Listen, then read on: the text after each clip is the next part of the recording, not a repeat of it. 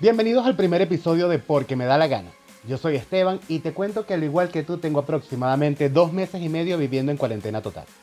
Esto parece ya tiempo suficiente para habernos acostumbrado a una nueva modalidad. Por ejemplo, acostumbrarnos al hecho de las clases virtuales. Cuéntame. Hola, profe. Hola. Em, te quería enviar un mensaje porque en, la- en el taller de religión, en el primer punto que es buscar la cita bíblica Génesis 13, de qué testículo a qué testículo es. No, yo creo que no. Ay, profe, qué bruto, póngale cero. A trabajar desde casa.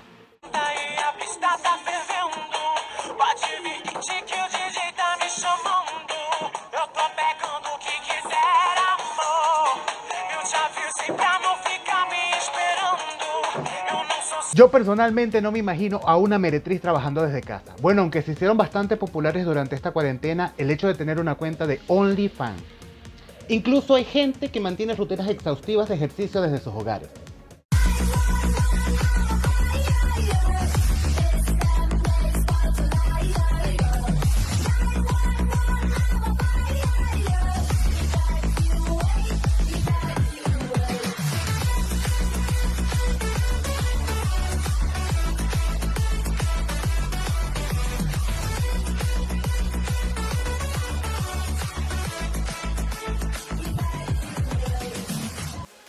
Esto a mí me parece la catástrofe. La cuarentena se puede vivir por etapas. Ya yo pasé por la etapa de intentar ser un chef. Ustedes han visto las recetas de Es Bien Tasty, esas que te dicen que con tan solo cuatro ingredientes que todos tenemos en casa puedes llegar a hacer ricas galletas. Tú revisas los ingredientes y te dicen vas a necesitar harinas de almendras, nueces de macadamia, pasta de dátiles y una mantequilla de vaca libre de pastoreo. Mi gente, yo si tengo suerte, en mi casa voy a conseguir es pan, paté, fideos y unas dos latas de atún. En agua, eso sí, porque estamos en cuarentena y hay que mantener la figura.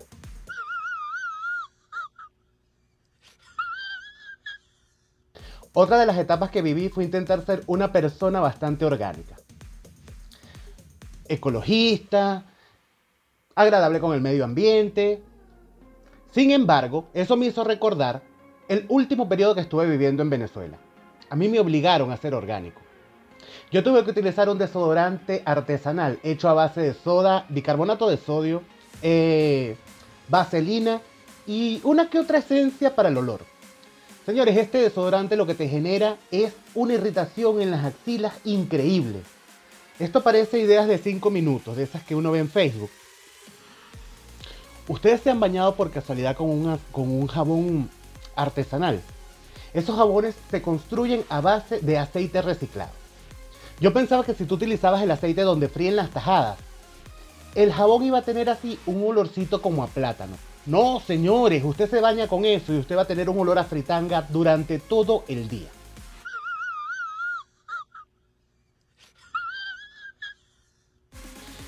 Entre las etapas que he vivido en la cuarentena, yo me he dado cuenta que he sido bastante ecológico.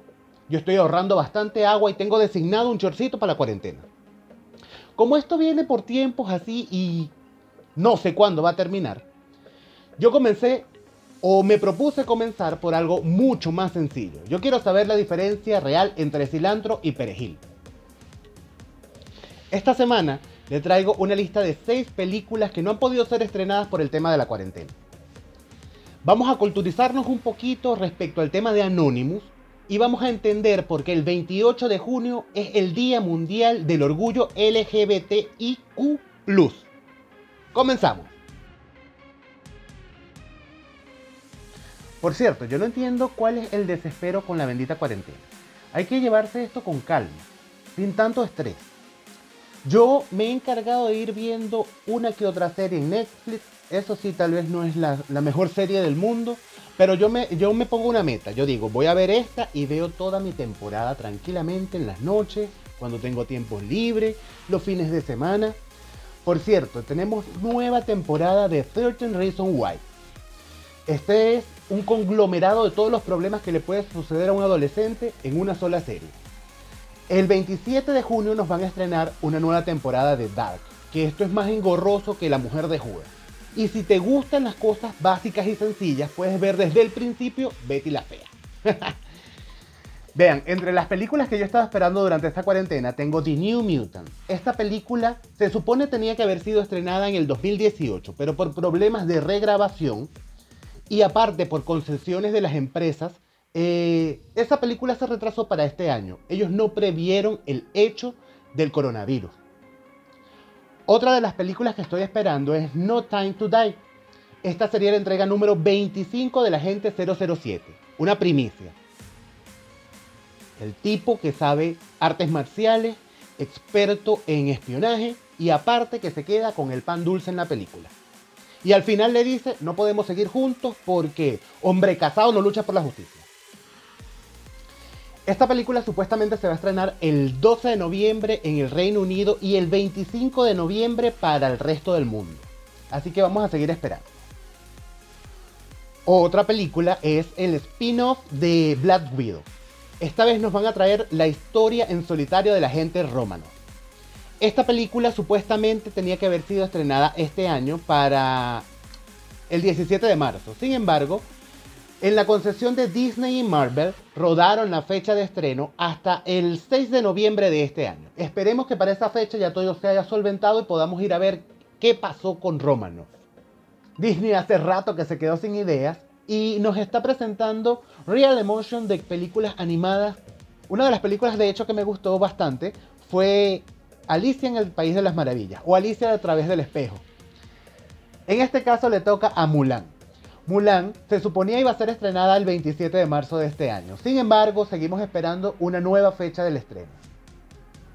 Otra película es The Free Guy. Este es un género de comedia y acción, protagonizada por Ryan Reynolds, el mismo de Deadpool. Aquí nos cuentan la historia de un cajero de supermercado que vive en una ciudad conocida como Free City y que prontamente va a ser suspendido. Esta película iba a ser estrenada el 3 de julio de este año, pero al parecer rodaron la fecha hasta el 11 de diciembre de este año. Vamos a seguir esperando. En el género del terror tengo A Quiet Place parte 2. Esta sería una secuela de una película que se estrenó en el 2018 bajo el mismo título, protagonizada por Emily Bloom, la misma del Diablo Viste a la Moda. Supuestamente esta película iba a ser estrenada el 8 de marzo. Sin embargo, debido al tema de la pandemia, esta película pospuso su estreno hasta una nueva fecha que no tenemos por ahora. Durante esta cuarentena muchos hemos tenido bastante tiempo libre. Por ejemplo, nuestros amigos de Anonymous. Este grupo de hackers se ha hecho mencionar durante toda esta semana en redes sociales. La gente de Anonymous hizo sonar su nombre atacando a empresas de envergadura, así como Visa, Mastercard, PayPal, Amazon Incluso filtró información de la relación de Estados Unidos con la guerra de Afganistán e Irak. El tema de Anonymous se hizo popular en un foro de 4chan en el 2003. No era el Anonymous que conocemos como tal, sino el simple seudónimo de Anonymous. Aquí tú podías dejar un comentario o postear alguna foto en relación a cualquier tema y las personas podían dejar comentarios a esas publicaciones de una forma anónima, sin necesidad de registrarse como pasa ahora con Facebook, Twitter, Instagram, incluso con YouTube. A pesar de que ya actualmente el rostro de Anonymous es bastante popular, lo hemos visto siendo partícipe en muchísimas protestas a nivel mundial, quería recordarles que el outfit de Anonymous no proviene de la casa de papel. Este desciende de una película que se llama B de Venganza. Esta fue estrenada el 17 de marzo del 2006 y proviene de una novela gráfica escrita por Alan Moore. Esta novela nos cuenta la historia de la conspiración, en la, eh, conspiración de la pólvora, hace 400 años atrás. Anonymous trabaja interviniendo servidores. Señores, ¿por qué no se meten en los servidores de estas empresas que nos tienen contenidas las películas y no han podido ser estrenadas? Saquen esas películas de una vez. Yo llegué a ver una película que se llama Wolverine, sin efectos especiales. Esa no la sacó Anonymous, esa la sacó Petra, me imagino. Anonymous, como todo un clan, se rige bajo un mismo lema. El conocimiento es libre. Somos anónimos. Somos legión. No perdonamos, no olvidamos. Espéranos. En la actualidad, Anonymous está hackeando cuanto servidor se le atraviese con la finalidad de complementarnos el año, de darnos noticias que nos alegren el día, me imagino. Nos ha traído noticias de cualquier tipo. Sin embargo, nosotros aquí estamos esperando ciertas noticias que nos debería decir el Club de Anónimos. Posición número 3. Las arepas no son colombianas, son venezolanas. En la posición número 2, Yo soy la mujer de Judas. En la posición número 1 de las noticias que estoy esperando nos traiga Anonymous. Hannah Montana y Miley Cyrus son la misma persona. Yo no me imagino la vida de Miley Cyrus durante esta cuarentena. Porque si ella pasó de ser una niña Disney, se montó en una bola en Breaking Bad y fue lo más sutil en Malibu, esta mujer está loca. Así que yo me la imagino en esta cuarentena. Debe estar haciendo cualquier loquera. Ya va. Me informan que tenemos una noticia importante de parte del grupo de Anónimos.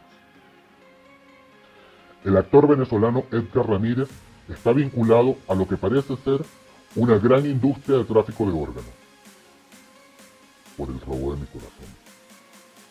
Señores, también quería comentarles que este 28 de junio es el Día del Orgullo.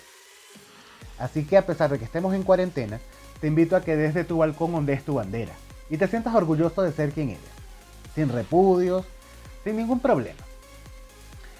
Muy pocos saben que fue un 28 de junio de 1969, donde en Estados Unidos, en un barrio de New York, la pionera Marshall P. Johnson enfrentó junto con sus amigos a redadas policiales completamente violentas en contra de homosexuales, lesbianas y bisexuales que se encontraban en un club nocturno.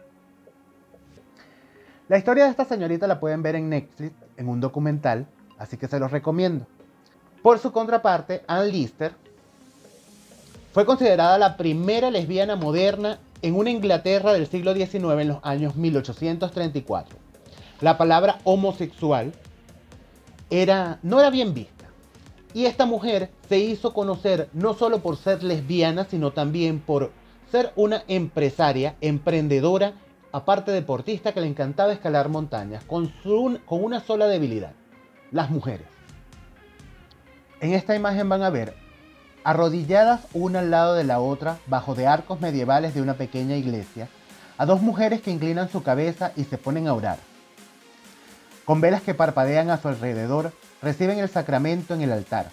Aunque no era un servicio eclesiástico normal, a los ojos de las enamoradas, su matrimonio estaba siendo sellado.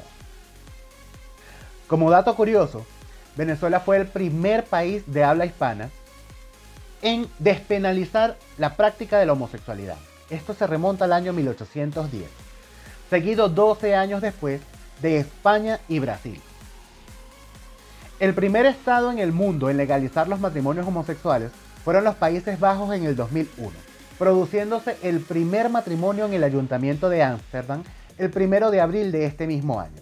Siguieron a Holanda en reconocer los matrimonios homosexuales, Bélgica en el 2003, España y Canadá en el 2005, Sudáfrica en el 2006, Noruega y Suecia en el 2009, Portugal, Islandia y Argentina en el 2010, Dinamarca en el 2012, Uruguay y Francia en el 2013, además de seis estados en Estados Unidos y México DF.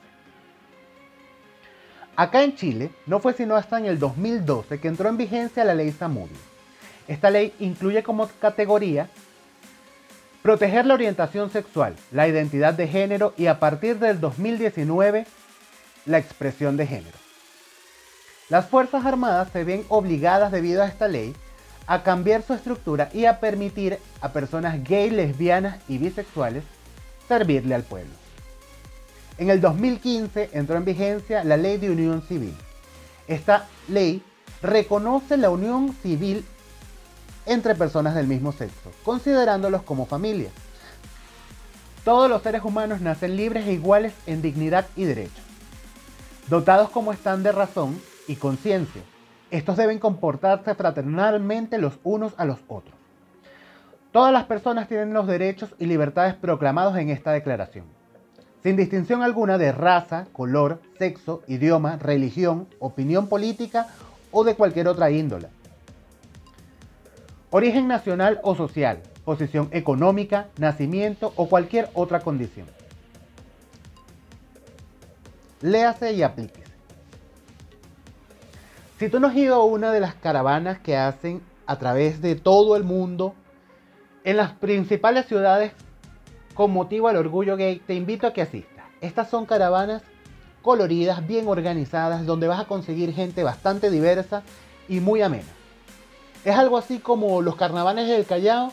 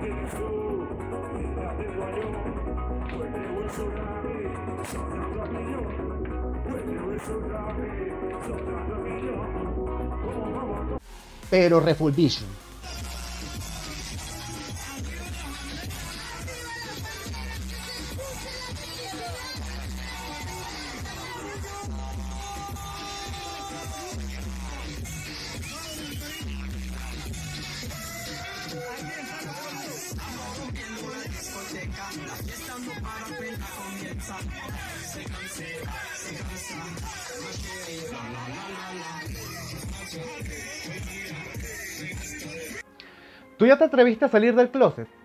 Hazlo con actitud, con fuerza, así como mi amigo.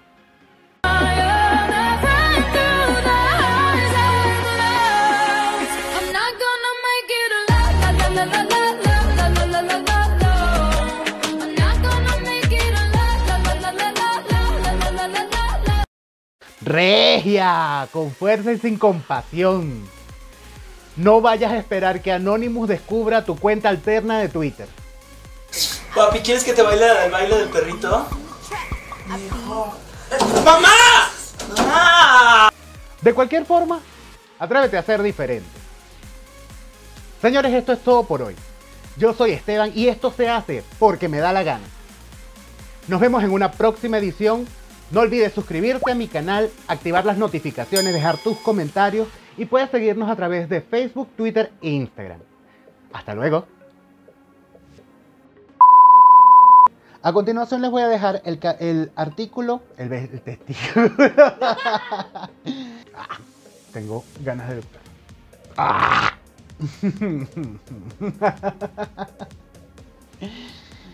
Entonces que nada me está gustando.